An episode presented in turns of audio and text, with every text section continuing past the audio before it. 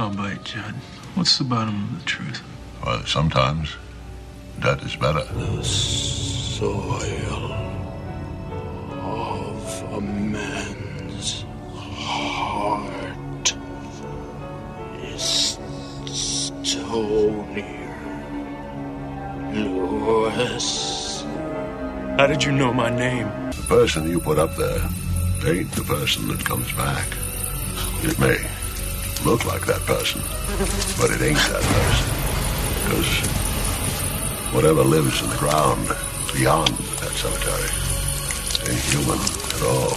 That kite's getting up there.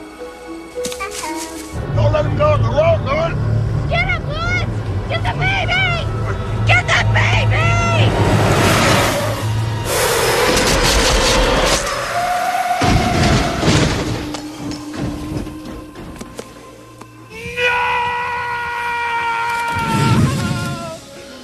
Don't about doing it, Lewis. The place is evil. I bought you something, Mommy. Come on out. I brought you something.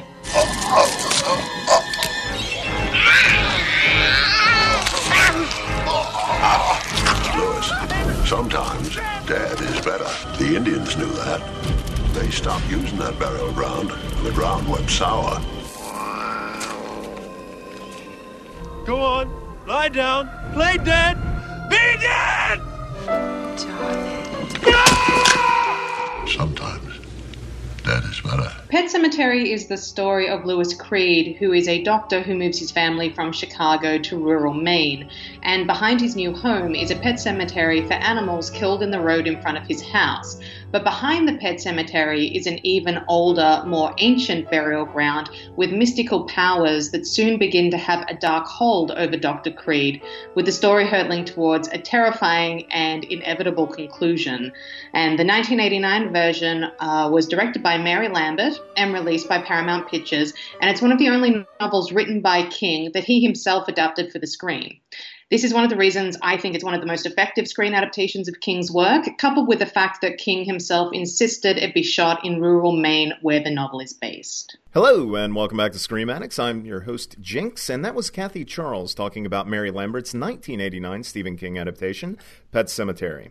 Ms. Charles is a writer known for penning the novel John Belushi is Dead, as well as the upcoming films 1031, Fangoria's Castle Freak remake, and the recently announced Jacob's Wife. Ms. Charles, thank you so much for being on the show. Thank you so much for having me and letting me talk about one of my favorite uh, cultural artifacts of all time, Pet Cemetery. Now, as with every episode, I'll start by asking out of any horror movie you might have chosen, any of your favorites, why go with Pet Sematary specifically? Well, uh, Pet Sematary is not my favorite horror movie. My favorite horror movie of all time is Carrie, another King adaptation. Uh, but I mean, Brian De Palma is my favorite filmmaker of all time, so Carrie becomes my favorite horror film by default, I feel. Uh, but Pet Sematary is definitely in the top 10 uh, of my favorite horror films of all time, which also includes three other King adaptations. I know King adaptations are sometimes maligned and people don't think that they're very good, but I think we've had some really stunning ones. Um, Pet Sematary being one of them. But Pet Sematary overall is perhaps my favorite story of all time. It's definitely my favorite novel of all time. I think it is the greatest American Gothic horror novel ever written. And I know that's a very big call, uh, but it is just, um, it's a story that completely enraptured me from the first time I read it when I was, uh, I believe, 11 years old. And it just continues to captivate me and move me. And I feel like the adaptation by Mary Lambert uh, was was really great in terms of really capturing the feel of that novel and King's universe in general. Absolutely, I agree entirely. And you know, it's funny. We were just talking before we began recording. This movie is now 30 years old. Like it is. It, it's reached the point when we should probably start regarding it as a classic, and yet, do you feel the movie gets the respect that it deserves. You know, there are plenty of horror films, uh, you know, out there that you know people appreciate and everyone knows by name, uh, that everyone is familiar with, and yet, you know, Pet Sematary is one of those certainly, but it's also a movie that feels like it doesn't quite garner the respect that other horror movies maybe uh, of, of, this vintage do, or uh, you know other horror movies, you know uh, that adapt King's work uh, are. You know, it, it it just seems like it's kind of it's the redheaded stepchild, as it were, of Stephen King adaptations that we actually like. You know, do you think I'm completely wrong for that? No, I don't. I mean, often when people talk about the uh, 89 version, they talk about it in terms of being a camp classic. And while there are elements of the film that can be described as camp, I think, in all fairness, most of Stephen King's work, especially his earlier work, had a sort of occasional cornball humor to them. Um, you know, he's he's from rural Maine, and a lot of the humor of rural Maine uh, can be found in, in, in his novels. But uh, you, you know, so so there is that element of it. You know, having a maybe a little bit of silliness, but I mean, the themes that it is dealing with are some really hefty themes. And, you know, it has a lot in common actually with The Shining and what's interesting about uh, the novel Pet Sematary is that the novel itself was written in 1979, not long after The Shining. In fact, I believe that The Stand may have been the only novel written in between. And the the novel Pet Sematary wasn't published until 83. Uh, as most people famously know, uh, King didn't want to publish it because he found it so terrifying, and he ended up giving it to his publisher to finish a contract dispute.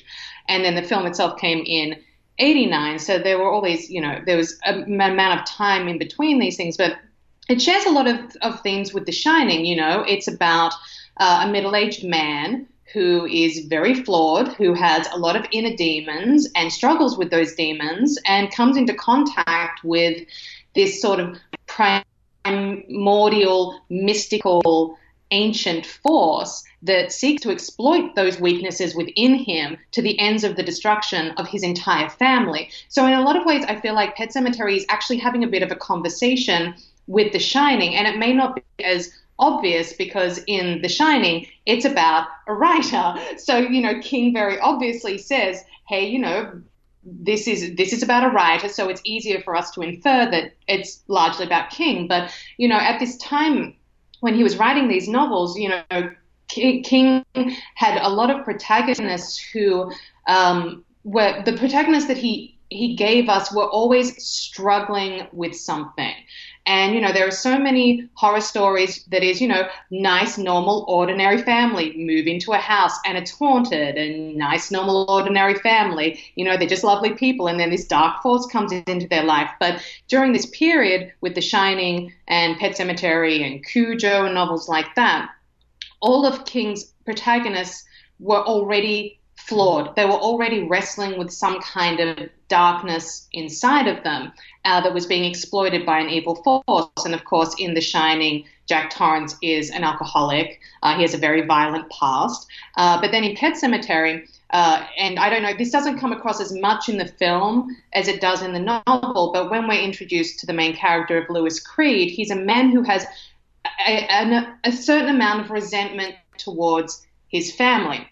Now, it's a kind of it's there's nothing there's no major crisis in the family like in The Shining. He didn't break one of his kids' arms. He didn't get fired from his job. You know, he's a provider. He looks after his family. He has a great profession. He's a doctor. He's respected. There's some, you know, problems with the in-laws, but that's kind of the the extent of the issues that are happening within his family. But when we're introduced to the character of Louis Creed, he is filled with this resentment towards his family. You know, they arrive to the new house and he's in a bad mood and he is already daydreaming about running away from them and escaping them. And uh, so he's a man who's already filled with this these kind of dark urges. Kind of, he's trying to already pull away from his responsibilities towards his family and towards domesticity. And it's interesting to note that in Pet Sematary there was a family in that house who lived there for 15 years and nothing happened to them. They didn't come into contact with the pet cemetery. But when Louis Creed arrives there, he sets off this chain of events. So it makes you think, well, is it Louis Creed that's causing this? And uh, and I ultimately think that it is. And I find those stories in terms of the horror genre much more interesting than the you know nice ordinary family meets a dark force. It says something more about who we are as people and the things that we struggle with and the darkness within ourselves. And just another small note in terms of this being a conversation with The Shining, uh, you know, famously, Stephen King was very unhappy with the adaptation of The Shining that, that Kubrick directed. And Kubrick used to phone Stephen King at certain hours during the night and talk about the project. And apparently, one evening, Kubrick got on the phone to King and said to him, Do you believe in God? And King says that he said yes. And Kubrick said, I don't, and hung up. And Pet Sematary is a story that's very concerned with God, especially in the novel. There's a lot of talk about God and whether he exists or not, and it's never really answered. We know that the darkness exists. We know the bad forces exist and bad supernatural forces exist, but the, the existence of God is uh, is is is unanswerable in Pet Sematary.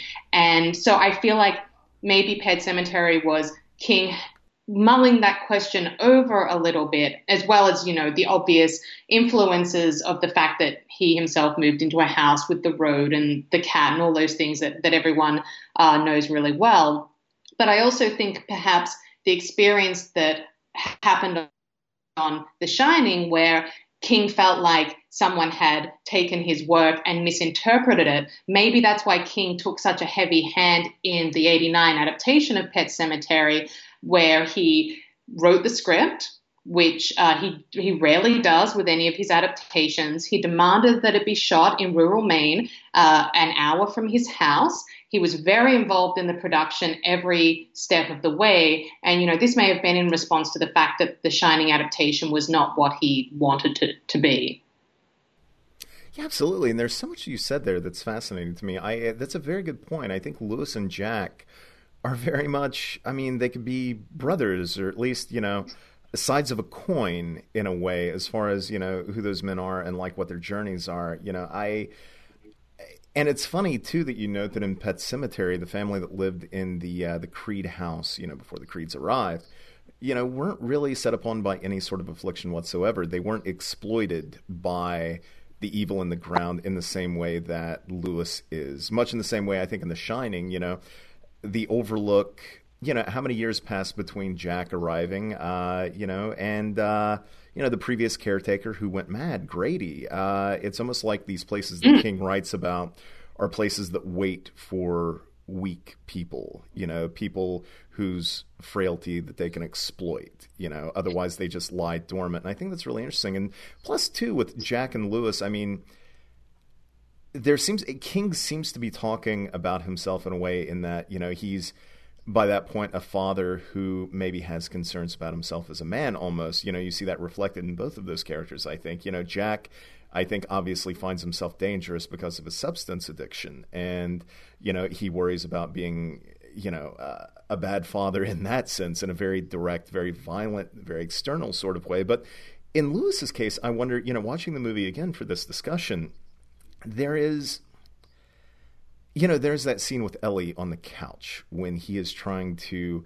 have an honest conversation with her about death and you know the afterlife and god. And it seems like not only is he merely a father who is having this conversation for the first time with a child but it seems like almost in a way and tell me if you think i'm wrong about this that this is the first time that he's wrestling with these issues himself. There's a kind of immaturity to Lewis, I think, as a character. Uh, that I don't know. It, it, it, seems like we're watching, in a strange way, a guy who I think he's a good man at heart, but I don't think he's a very responsible person. Obviously, I think the story bears that out, you know, in the final half, certainly, but I don't think he's much of a responsible parent either. at times, it seems like he's maybe a guy who's not far out of college who still has some growing up to do and maybe wasn't quite ready to start a family when he did. And so, you know, it really comes as no surprise later on when he makes the decisions he does. It seems like they're made not only out of grief, not merely out of desperation, but there's a sort of and I think to me anyway, I mean the the movie is kind of about this. It it's just it's almost about this inability to process grief in a healthy way anyway. Yeah, absolutely. Um, I also think it's largely about a n- not so much. I mean, grief is such a huge part of the story, but it's also largely about the denial of death. So as soon as we are introduced to Lewis, Lewis is a doctor who has come into contact with death many, many times. And, you know, in the novel, they talk about the fact that Lewis himself does not believe in God, has never felt a soul pass by him when someone has died in his ER. So, you know, he has this this this i mean as a doctor i mean what is a doctor meant to do a doctor is meant to stave off death you know in all its forms so i don't think it's so much that he lacks maturity or he's an irresponsible parent but i think he has this desire to to to push back on death in some ways. And i mean it's this denial of death that we see repeated in the film in you know the return of the cat and then the return of the son and then the return of the wife. It's a constant denial of death. And what happens when you keep denying something? It keeps kind of coming back to knock you on your ass and say no i am real and i exist. Uh, but then on the other hand in terms of grief uh, you know grief does play a large role in it as well. And you know uh, when gage returns you know, Gage's return is is a huge metaphor for the grief being experienced by his parents. Like grief is something that consumes you as a person and destroys you. And here you have the dead son literally coming back to literally consume his grieving parents. Um, so, you know, th- there's something very interesting going on there as well. But I mean, also just on a very on a very basic level, you know, one of the things I find brilliant about Pet Sematary is King really did pinpoint the exact moment that most of us as human beings learn about our own mortality. It's normally with the death of a pet because that's uh, it's more likely for us to come into contact with death because you know pets don't live for a very long time.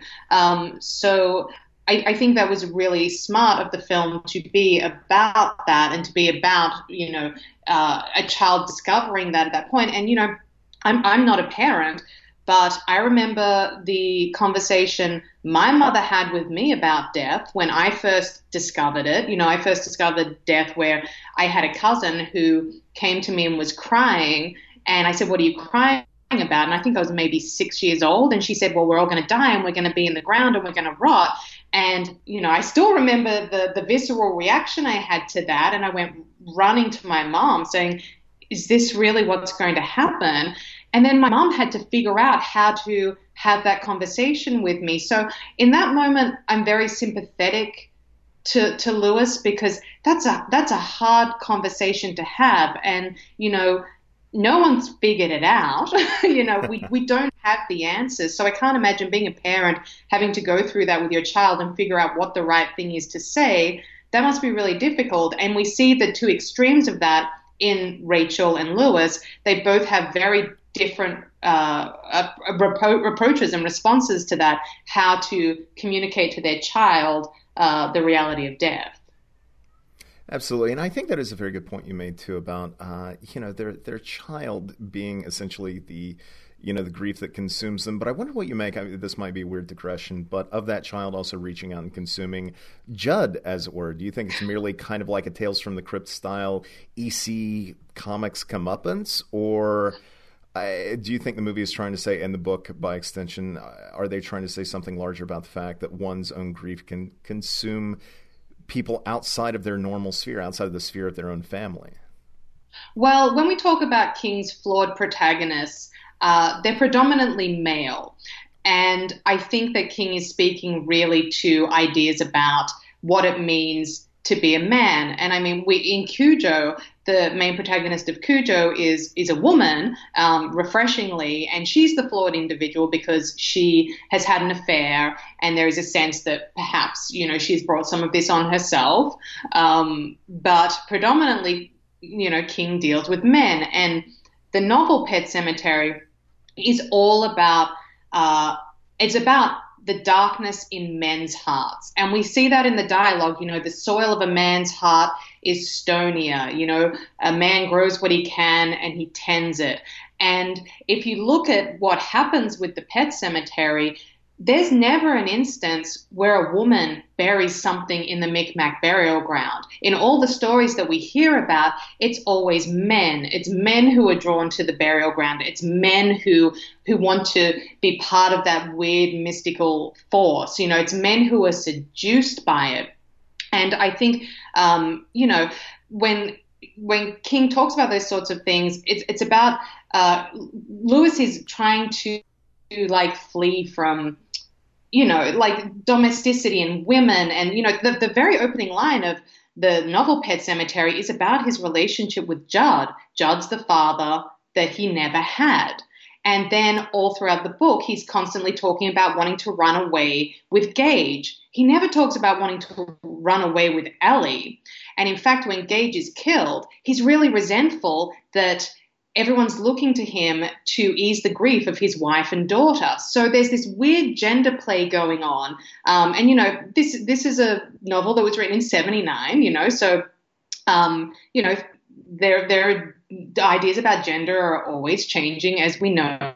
But I feel like Pet Sematary is really a story about the darkness that men have and how they they want to you know return to this this you know more primitive native you know state and you know i mean i also think that pet sematary you could also position it not just in American Gothic fiction, but also in, you know, the man versus wild fiction, you know, books like Moby Dick and, uh, you know, Norman Mailer's Why Are We in Vietnam and Deliverance, which are, you know, stories of men going out out into the wild to be men again, to leave behind, you know, the shackles of civilization and go back out there and, and be wild and beastly. And, um, you know, and in the novel Pet Sematary, there's constant reference to the children's storybook Where the Wild Things Are, which is about a young boy who always wants to go into the wild and, and, act like a monster. So, you know, it's possible that perhaps, you know,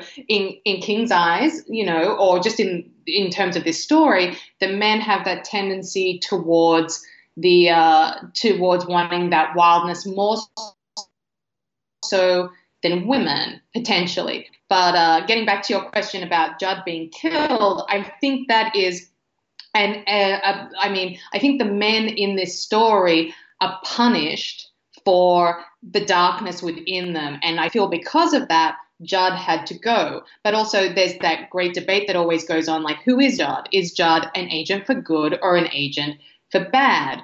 Um, you know, if they had never met Judd, would this have ever happened? Probably not. But, you know, Judd is under the spell of the pet cemetery and the Micmac burial ground in the same way that Lewis is. And as we know, the women in the story they don't come under that spell. If anything, you know, Rachel goes to the pet cemetery and she doesn't even want to be there. Um, but, you know, there are a lot of instances of men falling prey to it. And just one more point interestingly, in the novel, there is a character who is not featured in the film by the name of Steve Masterton. And he is, I think, a, an assistant at the medical clinic at the university where Lewis works. I think he's a physician. And uh, it's interesting that his name is Steve. like, that's interesting. And the, the final scene of the book before the wife returns, the famous epilogue where the wife returns, is Steve Masterton what's coming to the pet cemetery and seeing Lewis carrying the wife over the deadfall and going up to the burial ground. And Steve kind of and he feels he feels the magnetic pull of the cemetery. And Lucy's saying hey steve come and help me bury this body in the cemetery. You know it's it's wild work but let's go do it. And steve masterton feels the pull of the cemetery. And it's like he says it's like a magnet but then something snaps in him and he retreats.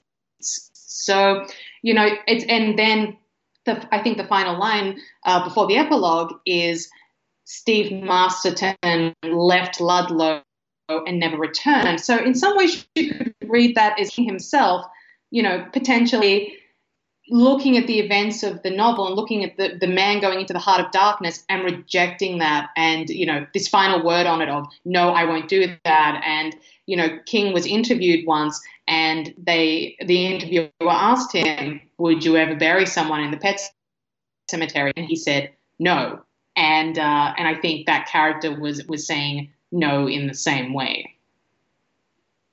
That's really interesting. I think you know. I, I, I, was actually going to ask this later, just as a, a you know a bit of fun, but uh, I guess I would pose the question to you: Living in the world of this book or this movie, would you ever be tempted? Do you think to bury somebody in that cemetery? Well, I don't know because the the cemetery. It's so. Uh, I'm I'm not sure because I don't. It's all about what you bring to it in terms of what you're struggling with. I mean, there's the very basic thing of, hey, do we want our loved ones back when they die? Yeah, of course we do. But what's really interesting about this story is that Lewis is given every warning and every opportunity to not do it, and he keeps doing it. And this is where I think it gets, um, this is where people find it amusing and funny because people keep going, hey, don't do the thing. And he's like, hey, I'm going to do the thing. And he just won't stop. And, you know, uh, this, this novel was somewhat based on the short story The Monkey's Paw, where a family given three wishes and, uh, and they make their wishes, and one of them is the return of their dead son. And he comes back, and they're pretty sure, you know, they hear the knock on the door, and it sounds like a corpse is at the door, so they decide to wish him away. No one in the monkey's paw, I'm pretty sure they don't get given all these warnings of, hey, the monkey's paw is going to mess you up. It's going to give you the wrong thing. But like, it's like constant, like, even to the point where a ghost is introduced into the narrative to specifically tell Lewis, don't do this thing. It's really bad. And then Judd says, Don't do this thing. It's really bad. He even gives him an example. He says, This is what happened when we buried a guy. Don't do it. Lewis is like, Ah, uh, nah, it'll be different for me. I'm going to do it. So, uh, I, yeah, would, would I use it? I don't know. I don't know if it would have that pull on me. And, and like I said, uh, you know, as, as, you know, as a, as a woman, maybe the Micmac burial ground's not as interested in me. I, I don't know. Or maybe just as, as, you know, I don't know, is a is a rational it wouldn't exert that hold. I'm not sure. It's a it's a it's a loaded question. Would I like dead people who I love to come back? Absolutely. But if everyone kept warning me that they were going to be really wrong, uh, probably not. But that's where Lewis, you need the character of Lewis to be flawed, to be in a state where he's constantly denying death on a daily basis. As that's why he has to be a doctor because he has to want to keep denying death. It's part of his blood, it's part of his professional life, it's part of who he is as an individual. I agree entirely. And I, you know, as I wonder if I would. I, you know, even even when I know as a child when I first saw this movie, I think its lesson was entirely lost on me. I, uh, it, uh, it's uh, it's a bit strange. I when I was around eight or nine, this movie was in heavy rotation on either HBO or Cinemax. It was always, you know, a viewing of this movie was never too far away, and so I was always very, very familiar with it. And you know, it always terrified me. I could tell. Uh, any number of stories about uh, waking up at night uh, afraid that Zelda was under my bed. Um, uh, that's still true all these years later. Um, but I I lost my best friend when I was just a kid uh, to a stupid um, gun accident, and uh, that was probably the first time that I had to process, you know, any sort of uh, genuine grief. You know, I hadn't even lost a pet by that point, and I lost my best friend, and um, you know, there was this weird sort of. I remember this sort of the reality of the situation didn't hit me. You know, the idea that everyone around me was quite sad that he was gone. And of course, I was too, but there was also this feeling that, well, this isn't permanent. You know, it's there's, I, I knew that it was, and yet at the same time, I was certain to my bones that it wasn't because I couldn't imagine this having happened in the first place. And mm. the very next time that I was sort of sitting days, probably even God knows how long it would have been after, but the next time that I watched this movie, I remember thinking, you know, I would do that. I would totally do that. To have him back, you know, I would do something that drastic. Of course, missing the lesson entirely that, you know, this was this this would be quite a terrible thing to do. And you know, sure you can have somebody that you love back, but at what cost? Um, and so that that always kind of stuck with me. And now, you know, it's funny. Every subsequent viewing of Pet Sematary to some degree, it always brings that memory back of trying to wrestle with that idea in the first place. Now, as a as opposed to being eight years old, being thirty eight now, I uh, would I do that? I don't know. I I, I would hope not. Uh, especially if for no other reason than you know my and especially in Louis's case too, if this is somebody who knows deep down what the uh, you know the fallout is going to be, you know, not merely to mm. themselves, but potentially you know his neighbors, potentially the world as a whole. Uh, you know, I wonder if Lewis considers that that uh, there's a selfishness to what he's doing in that this might actually hurt others, and he simply doesn't care. Do you think he can even see that, or is he so consumed with grief that he doesn't care about you know, uh, his actions potentially harming others and not just himself? Um, I, I'm not sure. I think that he's he definitely has characteristics of self destruction, but I also think due to the forces that are controlling that burial ground, they're forces that they kind of they induce a madness in a person, and I think that that that's what's happened to him. He's in the throes of this madness, you know, and this pull and allure of this place. But um, speaking to what you were just mentioning in terms of wanting someone to be back so desperately, if I can bring up a film which is a little like Pet Sematary, but not not really. Uh, there's a, there's a great British film called Truly, Madly, Deeply, which is a devastating film, and it's it's a comedy but also a drama that uh, had Alan Rickman in it. And it's about a woman who loses her husband and she wishes for him to come back. She is in, like, it's the most devastating portrayal of grief I have ever seen on screen. This woman is completely broken and she wishes for her husband to come back and he does they never explain how he just comes back as a ghost and the scene where he comes back and alleviates her grief is so heartbreaking in that moment. It's like every wish fulfilled for this woman, and her grief is completely alleviated. And then her husband's back and he moves back in and he's a ghost, but then because he's back, she suddenly remembers all the things about him that were not so great and that haven't changed. And throughout the film, you, you, she kind of makes this progression of, I wanted him back and I love him, but also it may, I need to work through the process of letting go. So I think, not, I mean, not to, to get too deep into it, I think I would maybe bury someone in the pet cemetery with the hope that they could come back for a little bit just so I could process letting them go again. And if they come back and they're all messed up and they're not who they were, well, I think that process of letting go is going to be a little easier because it's you know, it's like you don't want someone there who's suffering. And, you know, this is a greater question of what exactly is it that comes back from the pet cemetery? You know, it's, um, you know, in the, in the novel, it's the spirit of the Wendigo, but, um, you know, like when when the cat, and they don't talk about the Wendigo pointedly in the '89 version. Uh, the Wendigo isn't brought up, but, you know, the cat comes back and the cat's kind of, you know, he's a nasty cat. He scratches people, but he doesn't try to kill anyone. He's kind of okay for most of it. So, but then when Gage comes back, Gage is this really evil force that wants to kill people. So I think there's like a little bit of I, I, think there's a little bit of debate as to what exactly it is that's coming back from from the pet cemetery. You know, what is actually in that cat, what is actually in that boy, what is actually actually in Rachel when she comes back. And I think it would be more clearly delineated if, you know, uh, the fact that the cat came back, but the cat kind of doesn't have an evil agenda. It just kind of slinks around and falls over and is, you know, acts a little weird.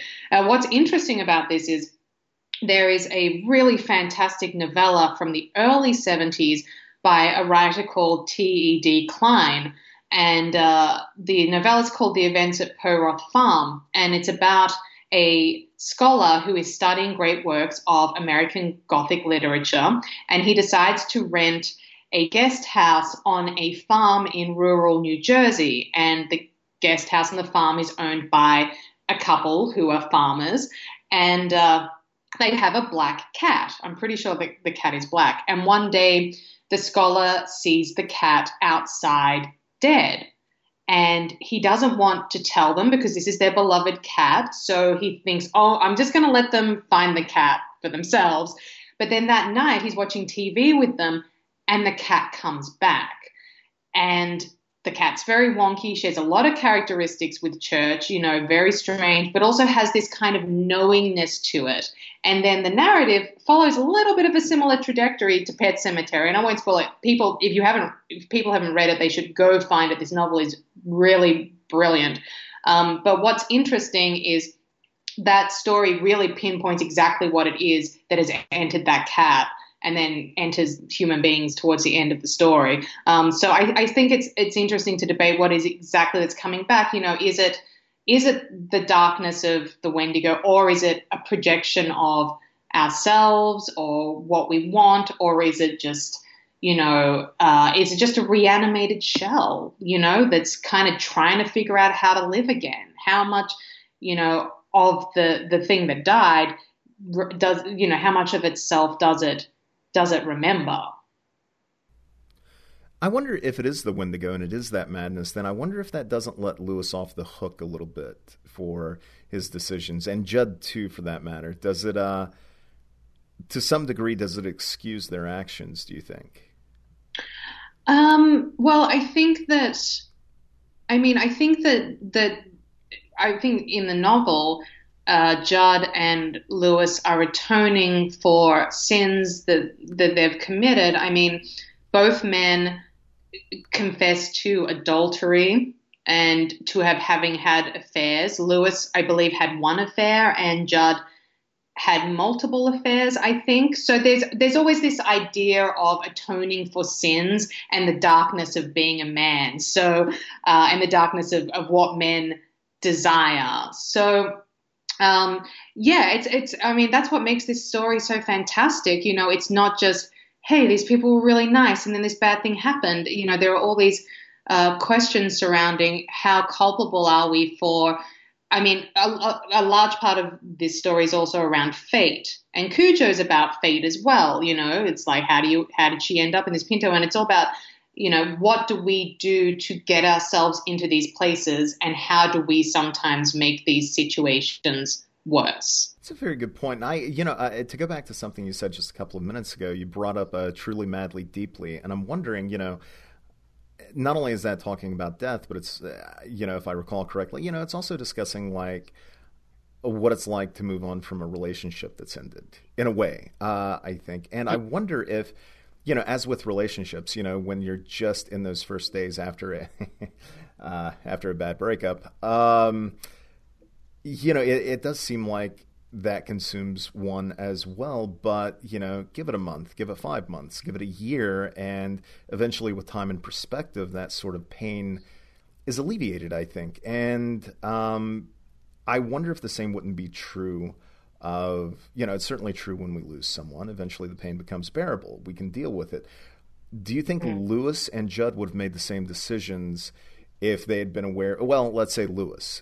Had Judd come to Louis, say, long after the point that Gage had passed away, if he had been given a half a year, if he had been given a year, if he had given, been given a stretch of time to deal with that loss, do you think he would have been so easily swayed to make the decision he does?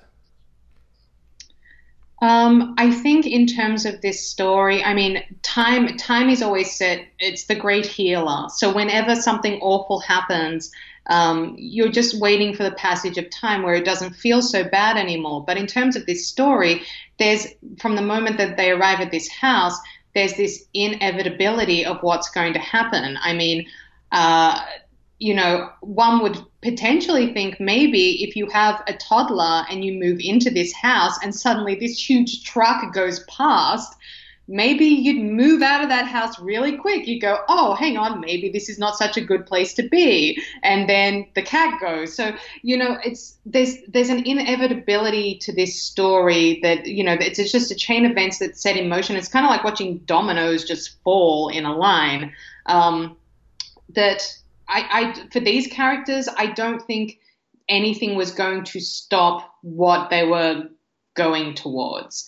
Um, but you know, if we didn't, if they didn't have a Micmac burial ground behind them, then they would have to deal with the situation. You know what I mean? Um, but I should also say, in bringing it, bringing it to the movie, and know we've talked about the novel a lot, but I actually, um, oh no, this is actually bringing it back to the novel. Sorry, uh, I, you know, I'm such a, a huge fan of this story, and you know, I've been to the filming locations, and I've also been to the house where King wrote the novel. And I remember, you know, so clearly the house is really close to a highway. Like it's almost on, it's, like meters from the highway. And the trucks that go down that road, like they're terrifying. You know, they. Like, I was standing at the side of the road trying to take pictures, and these trucks just the the, the road's so narrow that uh, you know, I it's terrifying how you know how close these trucks get to you and just kind of the thunder of of the wheels and everything. And you know I, my first thought was my god how can anyone live on this road? I could never live on this road. So um, I, you know i guess it's just all about the, the choices we make. But i mean you know when bad things happen to people there's always that what if what if i hadn't done this what if today I hadn't done that, or what if I had done this or had done that? It's this constant state of bargaining, which I feel is such an intrinsic part of the human condition and existence in the face of this huge unknowable. Uh, we're constantly bargaining and trying to feel better about it and control events that, that are largely out of our control. And, you know, I mean, in that way, Pet Sematary is a bit of a Lovecraftian cosmic horror uh, story as well, because I feel the events of the story and of existence are kind of largely out of the, the character's control. Absolutely. And if we can talk for a second, you mentioned this in your opening that Stephen King actually wrote the screenplay for the film himself. And it really occurred to me last night. You know, I, have seen this movie any number of times, but watching it again, for whatever reason, I was really struck this time at how deftly the movie sets up the family dynamic. And not only that, but the world. It sets up the family. It sets up Judd Crandall, Missy, the pet cemetery, and really just the feel of this entire world in the space of 11 minutes. And it does mm-hmm. so while still feeling like it's taking its time in that Stephen King sort of way. It allows us to get invested in the characters. It lets us sort of break in that world in the same way that one of King's novels does before the plot and horror really start to seep in. And, you know, it reminds me that horror movies don't often do that these days. You know, it's not even that the film is a slow burn, it just sort of confidently takes its time to set the stage before introducing the horror. And, you know, usually these days we have that big opening scare or we have something straight away that spells out H O R R O R, you know, and I just, I, I love the script so much for yeah, for any number of reasons, but especially for doing that, for feeling like a King novel brought to life, even though, you know, his books are usually pretty lengthy. They're heavy tomes sometimes. Pet Sematary is certainly a larger novel, and the movie is what, maybe an hour and 40 minutes, and yet it still feels like a complete tale. It still feels like King's novel boiled down not merely to its essentials. You know, it's not a bare bones telling of the tale, but it feels like it kept everything it needed to to still feel like him. And of course, I mean, obviously that must come in part because you know he he wrote it himself. But I, I do think it is one of the better adaptations for that alone.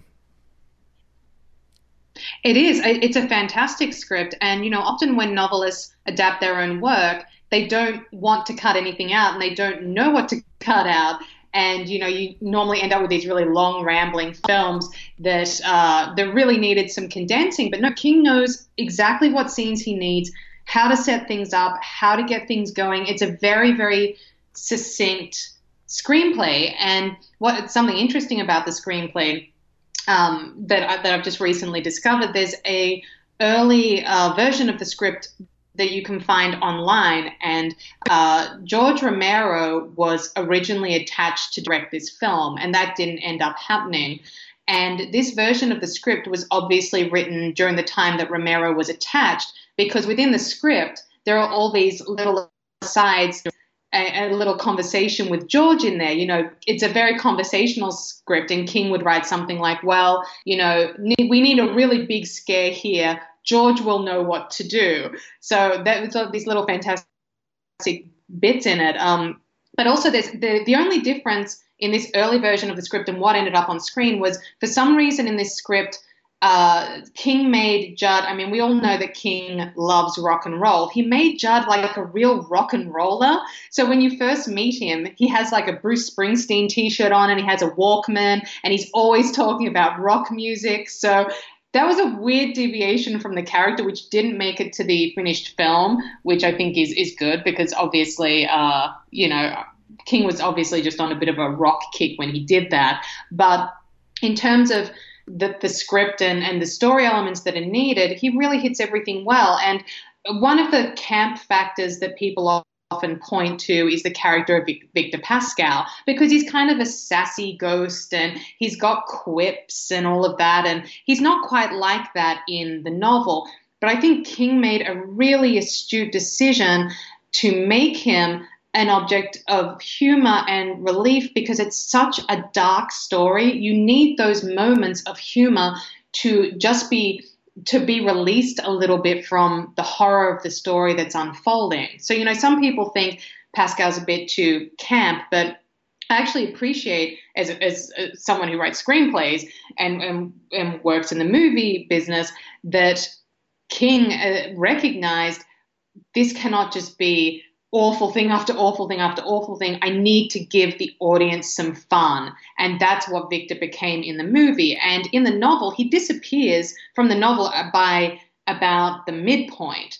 And in the movie, he comes back at the end to help Rachel to get back home. Uh, I think I think he disappears by the middle of the book. Uh, so so King knew he needed that to make the movie work. So King knows how movies work. He knows the mechanics of movies and the best way to tell his stories. So, you know, when people say, you know, that the Pet Sematary, you know, is, is some people say it's not a great King adaptation, the guy wrote it himself. The master wrote it himself. So, you know, it deserves respect just purely on that level.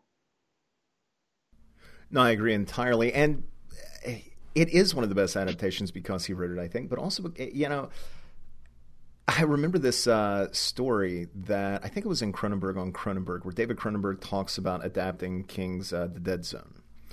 And apparently, King himself wrote the first adaptation, the first pass of the script. And uh, it's funny because this would have been maybe the early 80s, I think. And um, Cronenberg noted that King's screenplay opened with, um, oh my God, it is leaving me. Um, Oh, the candidate who winds up kicking the plot into motion, who's played by Martin Sheen in the film. Um, oh, Stillson. Stillson, thank you. Greg, is it?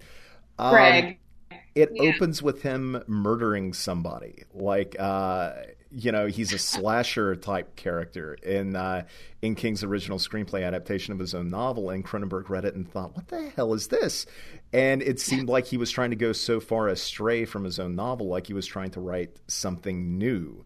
And he was mm. like, well, maybe sh- novelists shouldn't adapt their own work, you know, for the screen. So it's funny that not even a decade later, he perfectly adapts one of his own novels. And I wonder if he learned any lessons from having a screenplay rejected from somebody like Cronenberg that taught him to, you know, dive back into his own work, you know, and be tr- more, you know, maybe true to it. But, um, I don't know, weird aside, but I that just occurred to me. But also, you know, you mentioned Romero, and as much as I you know, deep down, I kind of wish that George Romero directed every film. Um, it's worth talking, I think, about Mary Lambert's work as a filmmaker on this movie because oh, this yeah. is such a damned effective, damned scary movie. And even, you know, I.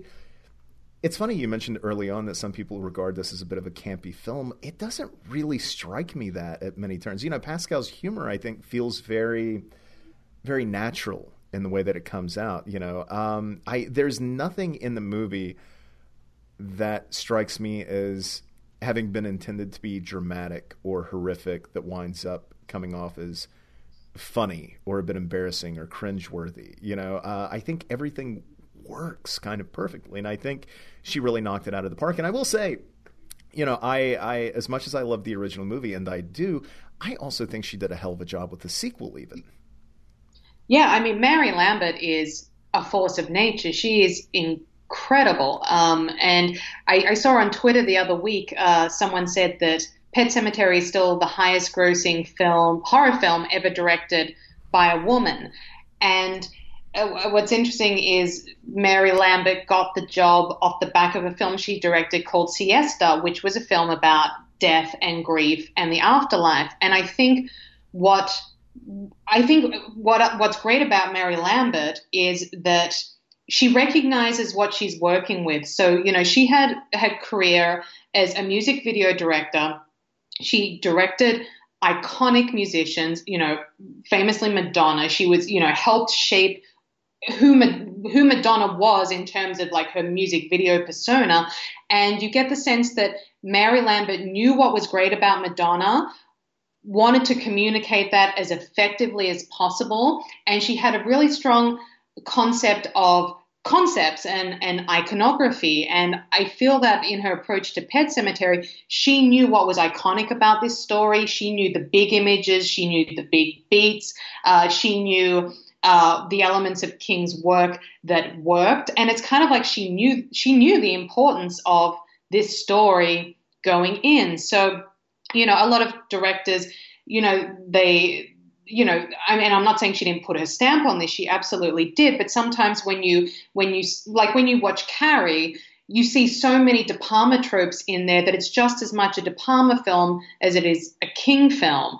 And I feel like Lam- Mary Lambert really leaned into what makes King great, but also she brought a beautiful humanity to the story. She spent a lot of time with the family. She spent a lot of time setting up the family, making them someone that we cared about. She spent just as much time on, you know, the whimsy of, of domestic life and, you know, all of those things and made us really care about these people uh, before the shit hit the fan. But then when the shit hit the fan, she didn't pull her punches. She went in really dark. I think another one of the great things about the movie is that, you know, there are so many practical effects that it looks it looks real. You know, the locations are all real. You know, that the Micmac Burial Ground is not on a soundstage; it's up in the national park where King said it was. You know, so it all feels like it's really I'm not to say it's really happening, but it has an authenticity to it. And they did a lot of really brave things. You know, they put the scalpel in Miko Hughes's hand and they edited it in a way that made it look like he was really trying to kill someone. And I think that's what is really effective about the movie that, you know, everything everything just feels real. Like my favorite scene in the film is when uh, Louis is going over to Judd's house to, to get Gage, and he encounters Church outside the house. And he throws Church a piece of meat, and then he pulls out the syringe, and he says, My favorite line in the film, which is, you know, today is Thanksgiving Day for cats, you know, especially those that have come back from the dead. And then he puts the syringe in the cat, and the cat begins to die. And in this wonderful moment from Dale Midkiff, who I think is fantastic in the film, he this man on the edge screams out be dead. And they have this shot of the cat, and they've obviously shot the cat up with a sedative, and it looks like a real dead cat. It's not a fake cat, it's real. And then he picks up uh, he picks it up by the neck and turns its face to face the camera and its eyes are just completely devoid of any sort of life. And it's like Mary Lambert just like holding up the face of the cat saying, Here is death look at it. And you know she kind of she gives no quarter at every turn which is great because king gives no quarter in his novel. There are so many parts of the novel where he could he could give the audience and the reader some relief and he chooses not to. And you know mary lambert makes those same choices. And you know it's pretty brave especially around you know 89 uh, the films that were really popular then were you know were slasher films that had you know iconic villains. And you know so the, the, things were very fantastical you know. Freddy krueger was a very fantastical villain. And you know th- this was about real death. And she was really you know it was just a really brave thing to do. But it's also interesting when you were talking about slashes before um, the first time i knew of the existence of this film was I was 11, I think I was 11 years old, and I was at the Cineplex and I was coming out of a movie. I think it was like Back to the Future 2 or something, you know, something very fun and innocuous. And the first I knew of this book or this movie was the poster. And the poster, I'd love to know how they decided to do this poster. The poster is fantastic. And I think, and it's interesting because Pascow is not the main character of the story. You know, it's not about him, and yet he becomes the primary image on the poster. And I think they did that because at the time slashes were so big. You know, you had you know you had Freddy Krueger on posters, you had Jason. So I think they were trying to market it like in a similar ilk to other horror films that were out at the time. But that that poster with that that dead gaze at you and the blood on his face and the eerie cemetery underneath, and then even the text, the way that they've put the text on the poster with, you know, the uh, the the lowercase letters are on the wrong line, so it looks wrong. It's just like everything about this story is scary and wrong. And I, as soon as I saw that poster, I was like, that is that. I have to see that movie at some point in my life. I was 11, so I wasn't allowed to see it, but I'm like, wow, that is the most amazing poster I've ever seen in my life.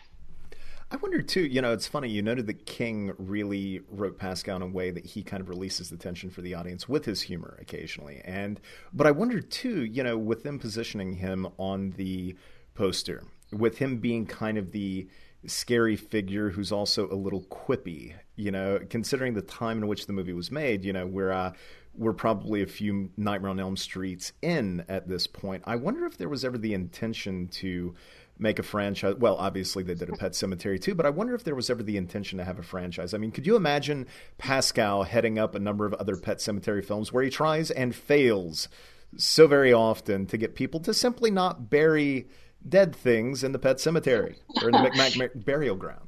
You know, I think there are so many stories that could be told about Pet Sematary. You know, I would be all for a TV series. Like, I mean, it's I think the possibilities are endless. And yeah, I can see Pascow going in there and being forced to constantly warn people away from it.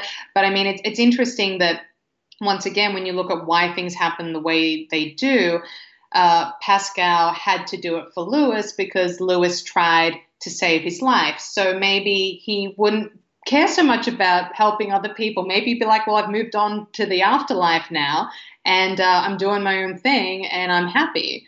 And uh, yeah, I mean, I think it was was it Kubrick? It might have been Kubrick who said that every ghost story is optimistic because it confirms the existence of life after death. So, uh, you know, after Pascow tried his best, he's, you know, he pops off and he'll go do what he wants to do. And, you know, I like to think he, he doesn't have to hang around and, you know, constantly ward people off from this damn pet cemetery. All right. I, I, I, do you think, uh, one last question I'll ask. Do you think mm. Pascow is, you know, much in the sense that the Micmac burial ground, the pet cemetery, uh, the Wendigo, uh, much as they're sort of agents of evil or agents of chaos, do you think Pascow was meant to be representing, uh, you know, maybe an agent of good, or at least, you know, some sort of higher reasoning that's meant to warn people away? Or do you think it was merely a ghost trying to do a guy a solid for trying to save his life? Um, I, I, think I, am not sure who has said this. It's either Mary Lambert or Stephen King, but one of them has said that, and I think it might have been Lambert that that uh, Pascow is a good angel and Judd is a bad angel. I mean, the the the word there is angel, so they're both angelic in nature, but you know, one of them, you know, has different motivations. So, I mean, Pascow. I mean, Pascow's a really interesting character because he, it really is a throwback to, you know, a Christmas carol. You know, it's a, a, throwback to a really traditional horror trope of the ghost coming back to warn people. And I mean, he's not integral to the story. You could have the story without him, and he has no real connection to Louis apart from the fact that he was, you know, Louis tried to save his life. Um, so so he's he's an interesting he's an interesting character. Um, I think once again he's just if you look at this story in terms of you know, of the darkness in men's hearts, I think maybe he's just uh, you know in in uh, you know uh, opposition to to Judd, you know, like the, the men who want to go and use it and want to get, you know, wild in the, you know, in the forest and all of that. And he's, he's the other side of that, which is no, save yourself, save your family. You have a responsibility to your family. You need to look after them. Stop burying them in the damn pet cemetery and, you know, live your life. So, uh, yeah, yeah, it's an impo- it's an interesting character. All right. I think somehow, some way, this hour has flown by. I think that's just oh, about no. our time. Can I ask, do you have any final parting thoughts on Pet Sematary? Uh, I I just I want I want to say that I think you know I really love the performances in this movie. Uh, I know some people don't think they're great. Uh, I think that I think Dale Midkiff is fantastic in the film you know, I really buy him as a man who is really struggling. And by the time he's lost it at the end, he's really lost it. Fred, of course, everyone knows is brilliant. Um, but I think everyone in this film really does such a great job and, uh, and really just get in there and, uh, and they, they just knocked it out of the park. So, uh, you know, I just, I, once again, I think that it's a film that comes under some unfair criticism. And even though it's entered, you know, the cultural lexicon, you know, like everyone knows about what a pet cemetery is and what an Indian burial ground is and all of these things, I think that Pet Sematary itself has not had the sort of critical analysis that The Shining has, or The Stand, or other works by King. And I think it's really uh, due. But I think that we, we, were talking about time. As time passes, uh, I think that Pet Sematary will come to be regarded as one of the greatest American Gothic novels ever written. And uh, this movie will, you know, as time passes as well, will be considered definitely one of the better adaptations of a King work. Can we go ahead and call it a classic? Forget everyone who calls it a camp classic. It's not a cult classic. Can we put our foot down right now and say, damn it, it's 30 years on now. This is one of the best King adaptations ever. Pet Sematary is a classic. It is an absolute classic. I agree. Thank you so much for your time and for choosing such a great movie to discuss. Now, where can folks find you at online, and uh, what can we keep an eye out for from you in the future? Oh, um, hit me up on Instagram. I am on Twitter, but I don't use it much. Uh, but I am on Instagram. And uh, yeah, I have a, a, few films coming out this year. Uh, I worked on the remake of Castle Freak with Fangoria, and that is coming out this year, which is very exciting. Um, so yeah, to, to keep up with uh, what I'm doing, yeah, Instagram is, is the place to find me. All right, thanks again. And thanks to all you listeners out there.